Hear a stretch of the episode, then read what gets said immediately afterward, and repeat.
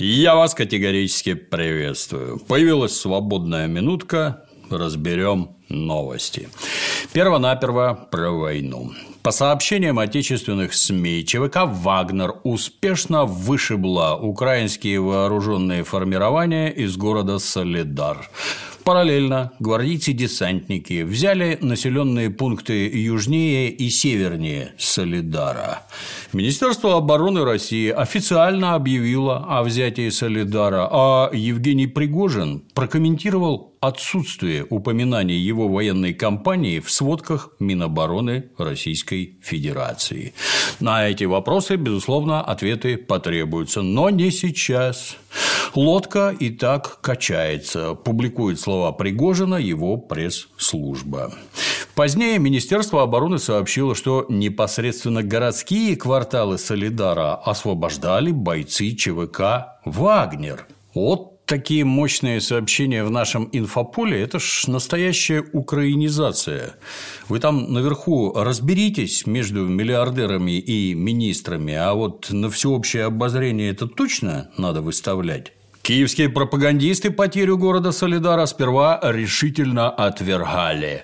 Главный рупор украинской пропаганды Арестович заявил о том, что на Донбассе еще 20 таких солидаров, и конкретно вот этот вообще ни о чем.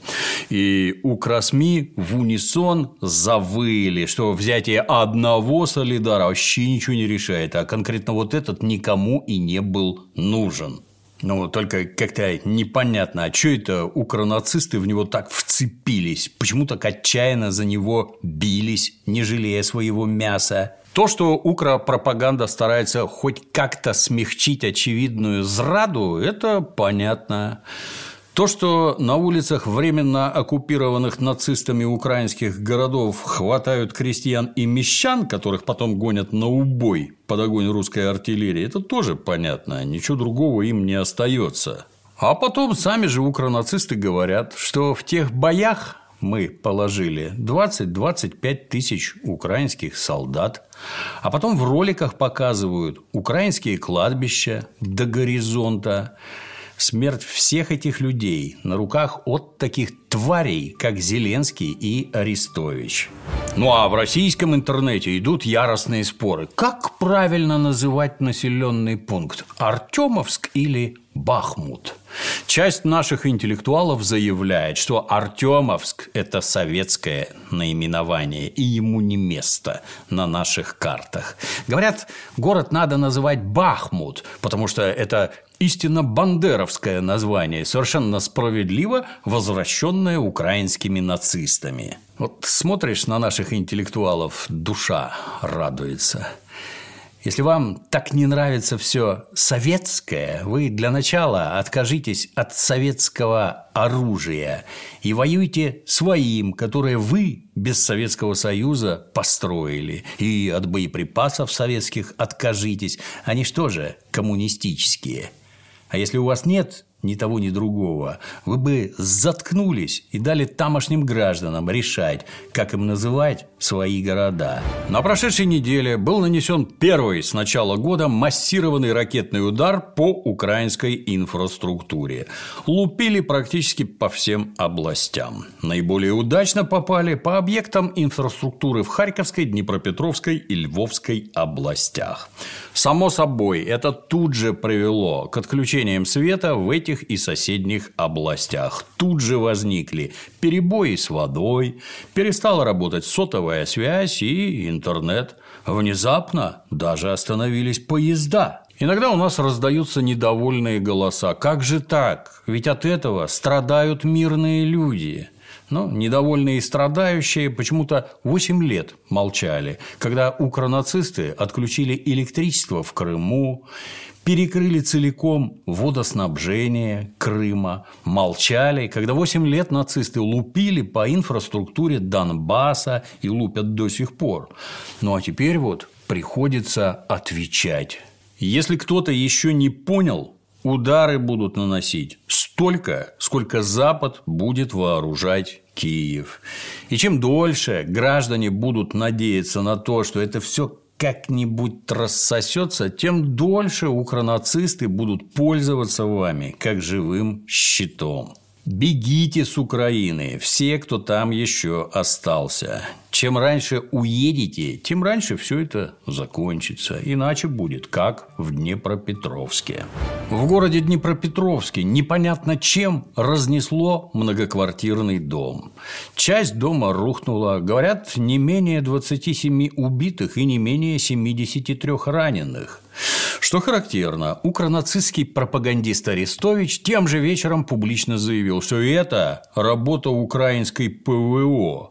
Говорит, сбили крылатую ракету Х-22, а она попала в дом и взорвалась в этой ракете боевая часть вроде как весит 950 кило. Я так подозреваю, набивают ее наверняка не тротилом, а гексогеном или еще чем получше. И взрыв заряда весом в одну тонну выглядит несколько серьезней. Ну а в украинских социальных сетях тут же принялись обвинять Арестовича в предательстве, некомпетентности и работе на врага. Украинское ПВО заявки Арестовича официально опровергла и заявила, что в принципе не может сбивать ракеты Х-22, хотя ранее не менее четырех раз сообщала о том, что успешно сбивала именно эти ракеты. Но тут представитель украинской ПВО начал отбрехиваться, что прежние сообщения о сбитии ракет Х-22 были недостоверными. Сам Арестович тут же заметался и заблеял, что об уничтожении русской ракеты ему рассказал знакомый из ПВО, который в тот день прогуливался рядом с уничтоженным домом. Но его уже никто не слушал. И немного погодя, Арестович вывалил в интернет фотку своего заявления об увольнении. Если кто-то думает, что это что-то там изменит в потоках его словесного поноса, не думайте, не изменит ничего. Так что обломков жуткой советской ракеты Х-22 укронацисты так и не показали. Так что по всему выходит, что по дому в Днепропетровске эти твари засадили сами из установки С-300 или еще из чего, неважно. Результат налицо.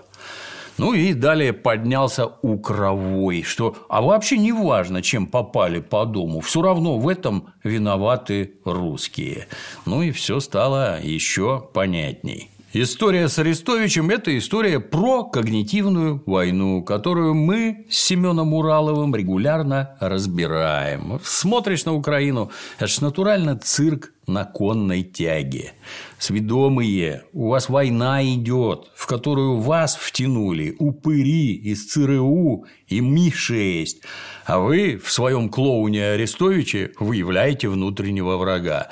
Бегите оттуда. Вот как видите вояку с желто-блакитным флагом, так и бегите от него, потому что по этой нацистской твари будут бить ракетами, бомбами и снарядами. Вот и все, собственно, что вам теперь надо знать. Бегите. Что характерно, Москва в лице пресс-секретаря президента Дмитрия Пескова прокомментировала падение ракеты на многоэтажку в Днепропетровске и в комментарии сославшись на заявление Арестовича о том, что российская ракета упала на дом после того, как ее сбила украинская система ПВО. Вот мне разведсводки на стол не кладут, и я как и все, не могу точно знать, что там и куда упало. Но если наши официальные лица будут опираться на Арестовича, очень скоро мы докатимся до того, что лично президенту Путину придется ежедневно записывать пояснительные ролики прямо из Кремля. Ну что это такое? Зачем? Ну вы давайте уже начинайте ссылаться на Юру Дудя или там на Бажену Рынску, как на достоверный источник. Или сразу Латынину возьмите в штат вместе с Невзоровым. Эти сразу прояснят, что к чему.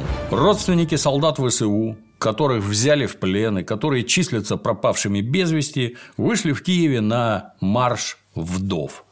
Многочисленные женщины с фотографиями пропавших солдат потребовали от украинских властей информации и помощи. Ну, понятно, не тут-то было.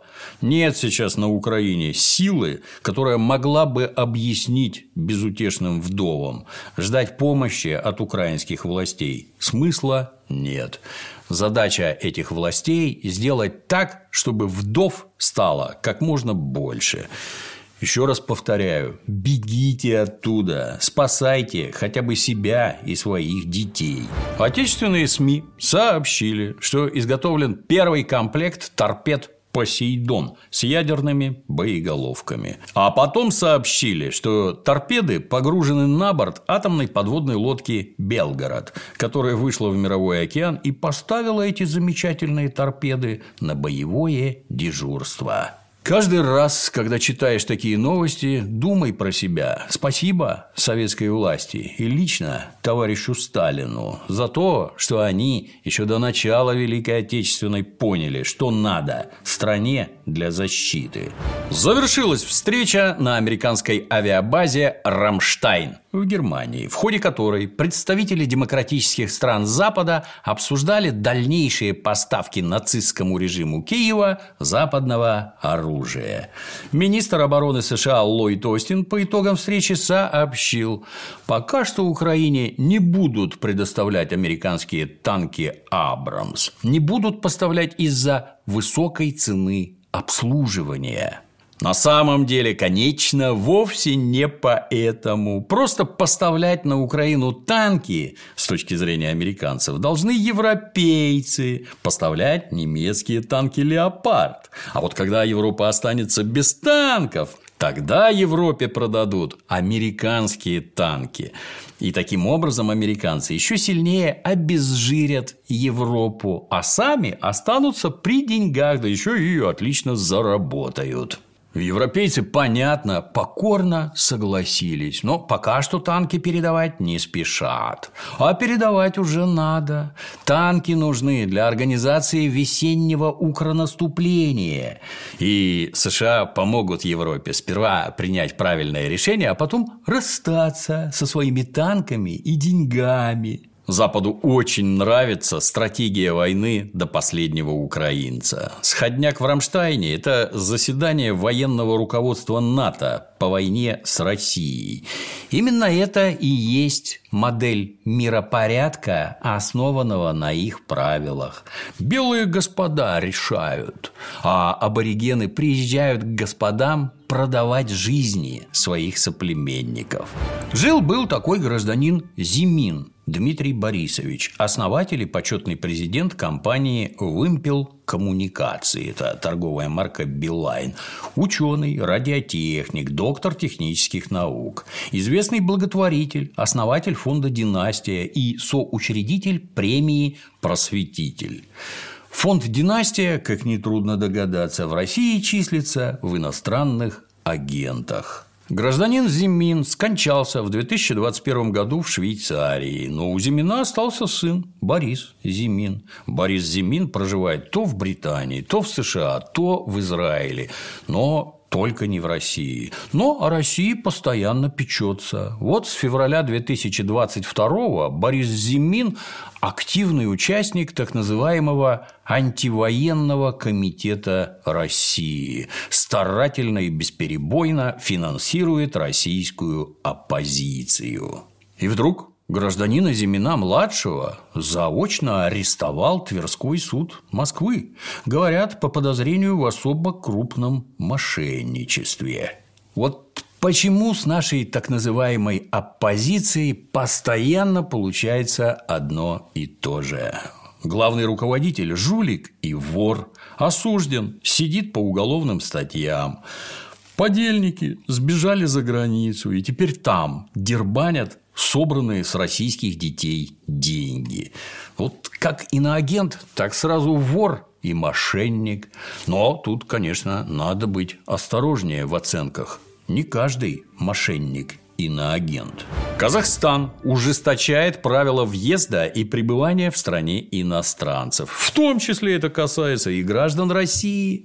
Новый порядок предполагает, что гражданам стран, членов Евразийского экономического союза, можно находиться в Казахстане не более 90 дней в течение 180 дней. Данное решение больше не позволит иностранцам использовать так называемый виза ран. Раньше в Казахстане можно было находиться 180 дней, а чтобы обнулить счетчик, достаточно было пересечь границу в любую соседнюю страну и тут же вернуться обратно. Закончилась халява для наших побегушников, которые надеялись затеряться в казахских степях, предгорьях Алатау и небоскребах Астаны. Не выйдет. В Казахстане вполне логично посчитали, что нужен учет и контроль иностранцев. Мало ли какой иноагент чем там занимается. Так что теперь учтут всех. Если ты просто айтишник, попавший под когнитивный удар со стороны Дудя и Невзорова, сиди спокойно. А вот если ты реальный иноагент и вредитель, казахские МВД и КНБ тобой заинтересуются. Хотя, конечно, после того, как главы казахских спецслужб внезапно оказались вовлечены в заговор с погромами в январе 2022 вопросов к тамошним спецслужбам очень много. Верховный суд Российской Федерации запретил руководителям компаний и предприятий назначать премии самим себе. Суд в своем решении подчеркнул, что гендиректор вправе издавать приказы о применении мер поощрения в отношении подчиненных ему работников, но не в отношении самого себя. Вот это да, натурально, не может такого быть понадобилось целое решение Верховного суда, чтобы принять рациональное с государственной точки зрения решение. Все-таки государство при капитализме – это очень такое особенное государство. Там, где дело касается денег начальства, законы можно мусолить годами, даже десятилетиями. А вот там, где дело касается наших денег, все мгновенно и сразу. Вот зачем, например, скидку на оплату штрафов через госуслуги отменили, никто так и не понял. Тоже можно было бы подождать, пока дело дойдет до Верховного суда, а мы бы пока платили со скидкой. Президент Путин посетил город Санкт-Петербург, встретился с ветеранами Великой Отечественной.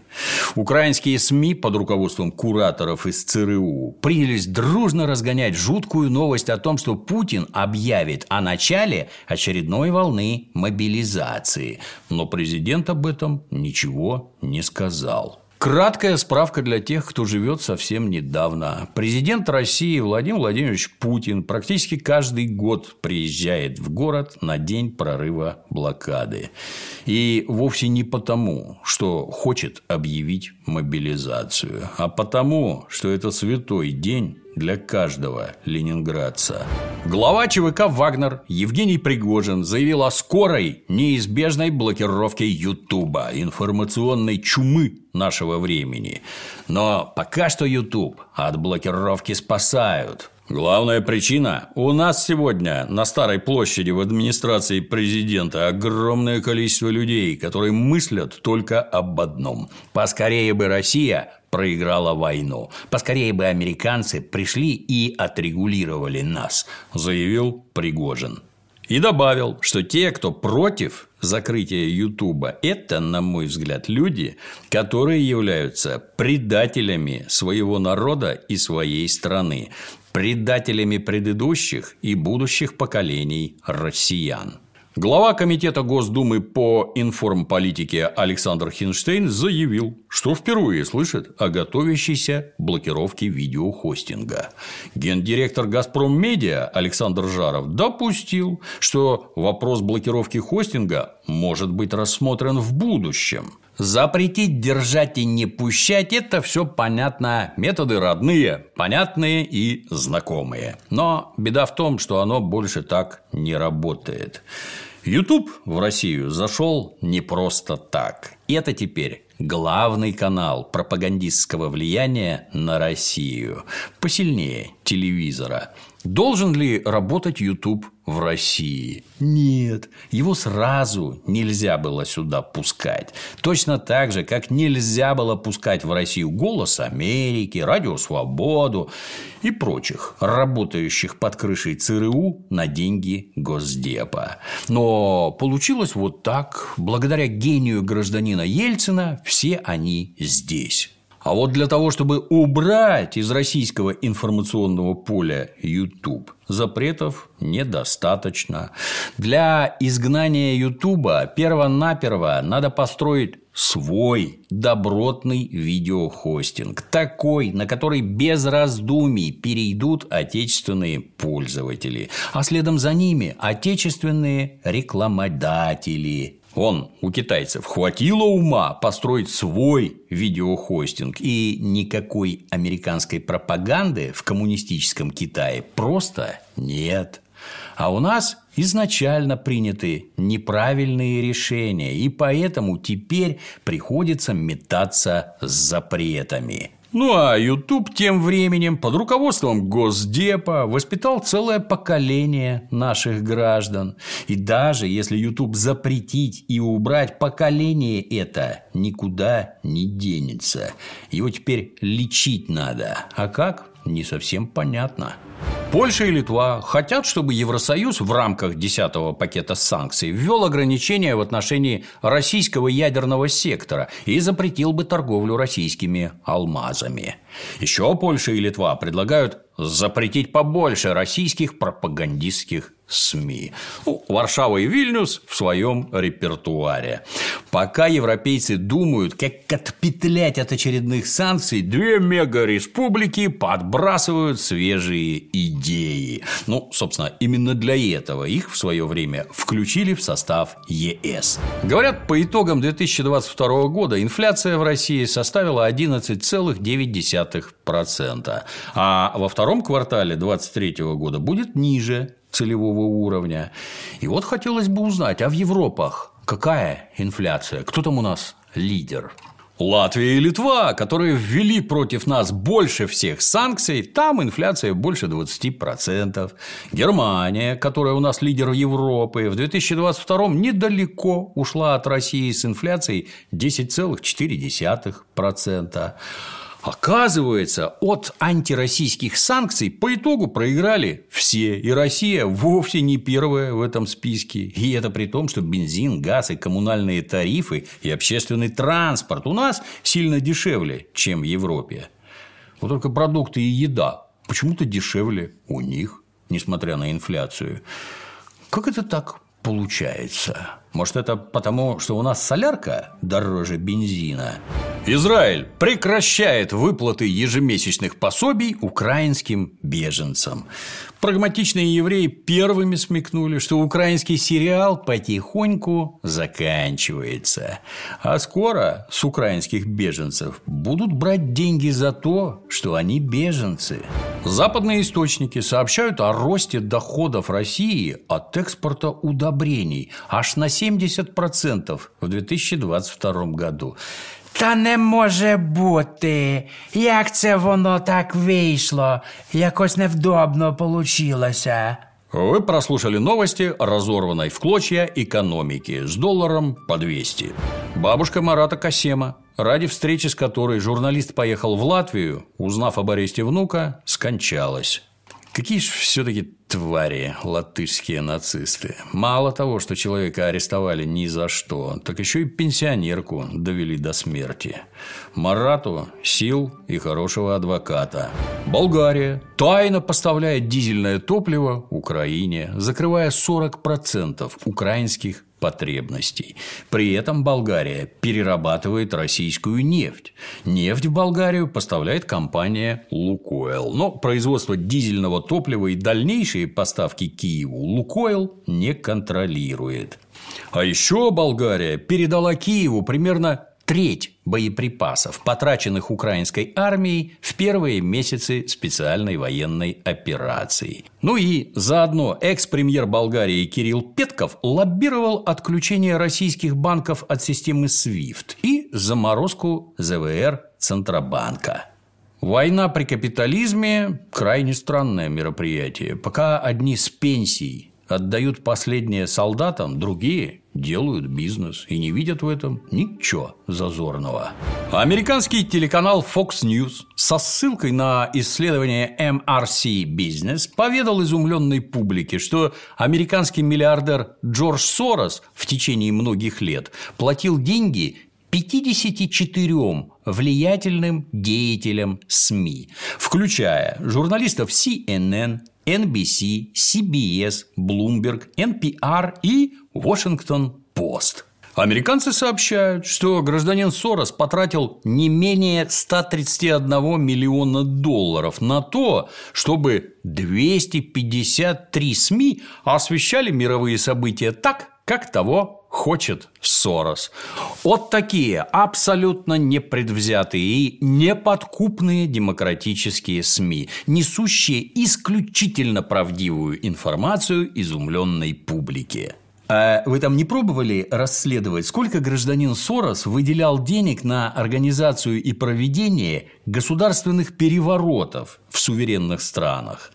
Или вам это не интересно? Или вам нельзя про такое говорить? Давай, свободная пресса, жги.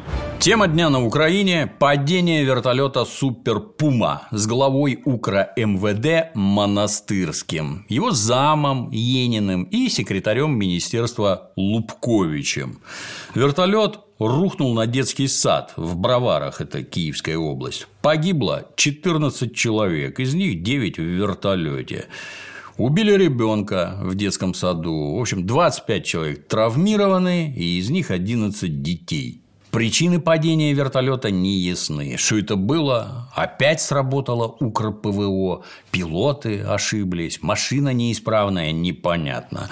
Но вот канал Джокер ДНР пишет, что Монастырского убили, потому что он хотел свою долю с перепродажи западного оружия, торговлю которым контролирует глава Главного управления разведки Буданов. Вот это совершенно правильный подход. Все надо списывать на разборки нацистских тварей, которые грабят народ, перепродают западное оружие и постоянно сводят друг с другом счеты. Что касается личности погибшего, глава тамошнего МВД, он вовсе не из системы МВД. Он из КВНщиков Зеленского. МВД и спецслужбами в Киеве давно руководят злые клоуны, поэтому гибель, казалось бы, больших начальников никак не скажется на ситуации. Нового клоуна поставят. В Молдавии, на границе с Украиной, в районе Паланки, рыбаки обнаружили гуляющего по лесу молодого льва. Лев оказался из Одессы. Льва решил выгулять на природе гражданин Молдавии. По его словам, он получил льва в подарок от Одесского зоопарка в качестве благодарности за поддержку, оказанную беженцам.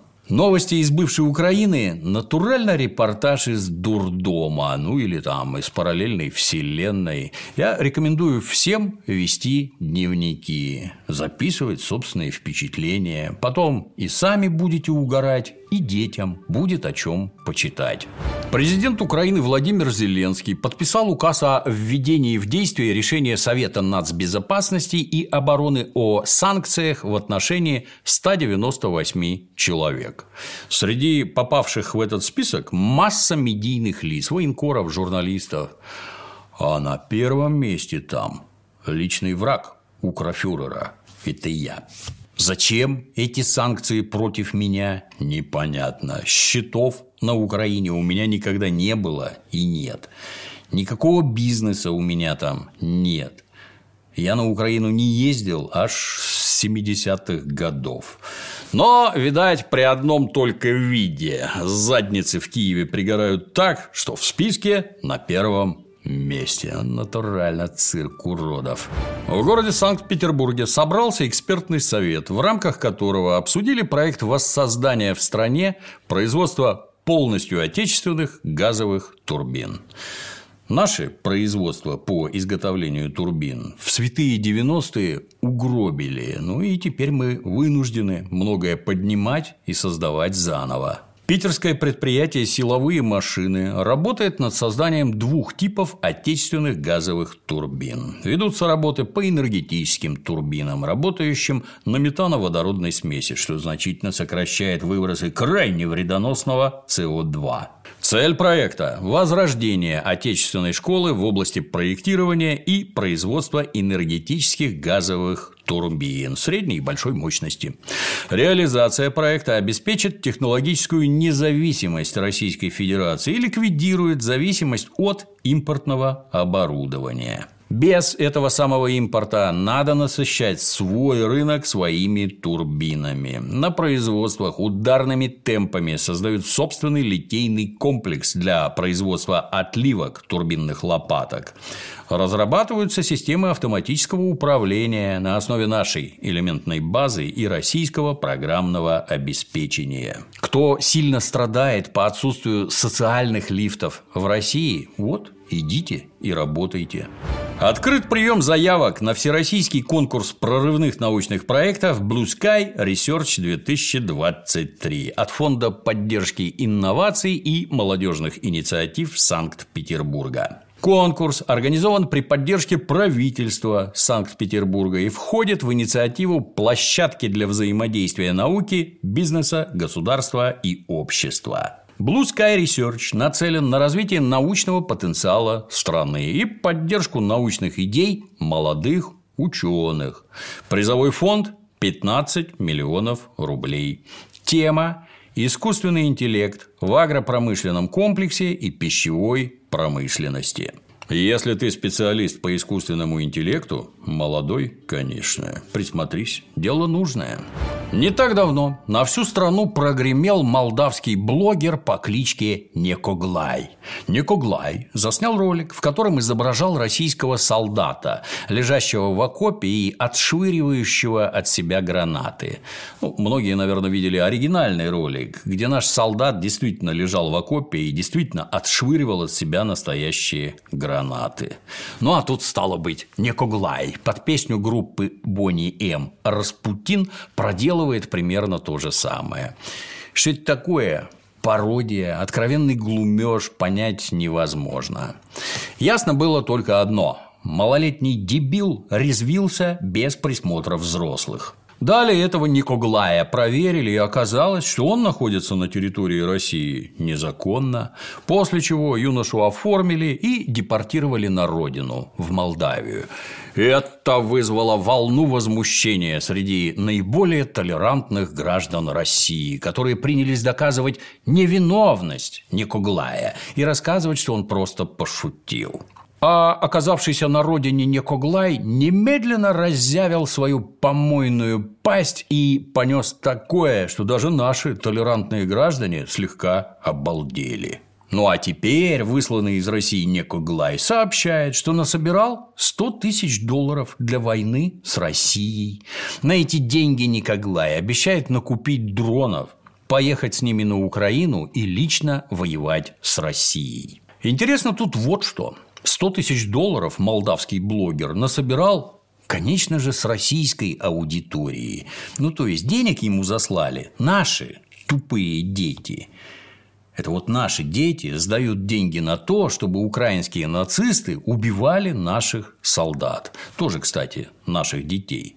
Малолетний дебил Некоглай, понятно, никуда не поедет. А вот компетентным органам следовало бы крайне внимательно присмотреться, кто именно посылает этой твари деньги из России, после чего принять меры. Ширится и растет список иноагентов. Теперь в нем есть актер Артур Смоленинов и Артемий Троицкий. Удивительно, что этот самый Троицкий стал иноагентом только сейчас. Вот смотришь на скорость работы нашего государства и не покидает чувство, что на самом деле Эстония – это мы. Сбежавшие из России и осудившие специальную военную операцию поп-исполнители, ну, такие как Монеточка, Шим, Наум Блик, Алоэ Вера, Наив, Нойс МС и другие записали сборник с откровенно провокационным названием «После России». В нем беглые таланты исполняют песни на стихи поэтов, покинувших Россию в 1922-23 годах. И что отдельно интересно, Яндекс тут же взял этот альбом в ротацию. Проблема у нас вовсе не в беглых врагах народа. Эти пусть бегут куда хотят, они свободные люди. А проблема у нас в их убежденных подельниках, которые работают в России. Константин Хабенский уволил Дмитрия Назарова и его жену из МХАТа имени Чехова. Говорят, уволил за антироссийскую позицию. Данные граждане неоднократно привлекали к себе общественное внимание откровенно русофобскими высказываниями в соцсетях. Этот шеф-повар всея Руси, выкормленный сиськой госбюджета и федеральной рекламы, рекламы, внезапно показал свое мурло. Долго держался, но тут внезапно не стерпел. Даже интересно, где он теперь окажется? В Израиле, в Германии или свалит куда поэкзотичней? Ну, как говорится, с катертью по жопе обоим. Федеральная налоговая служба не позволила Максиму Галкину ликвидировать бизнес в России. Вероятно, по причине того, что Галкин иноагент. Наблюдение за тем, как наша культурная элитка рвет с проклятой Россией, изрядно веселят. А родное отечество как-то внезапно стало капиталистическим и вдруг научилось бить по самому больному, по кошельку. Но ничего, Максим паренек талантливый. Выступления в израильских ДК пищевиков однозначно позволят наверстать упущенное. Перед Международным экономическим форумом в Давосе, говорят, забронировали всех проституток, сообщает нам австрийский таблоид «Экспресс». Ну, хоть где-то в мире есть стабильность. Вот раньше наговаривали на наших олигархов. Дескать, спрос на девок в Давосе растет строго из-за них. Дескать, такие они любвеобильные, эти русские олигархи, что еще им приходится вдобавок из России девок подгонять с самолетами. Но как-то так получилось, что наши в этом году не приехали. А всех девок все равно разобрали. Выходит, врали про наших олигархов. Вот такая она, западная пропаганда. А на сегодня все. До новых встреч.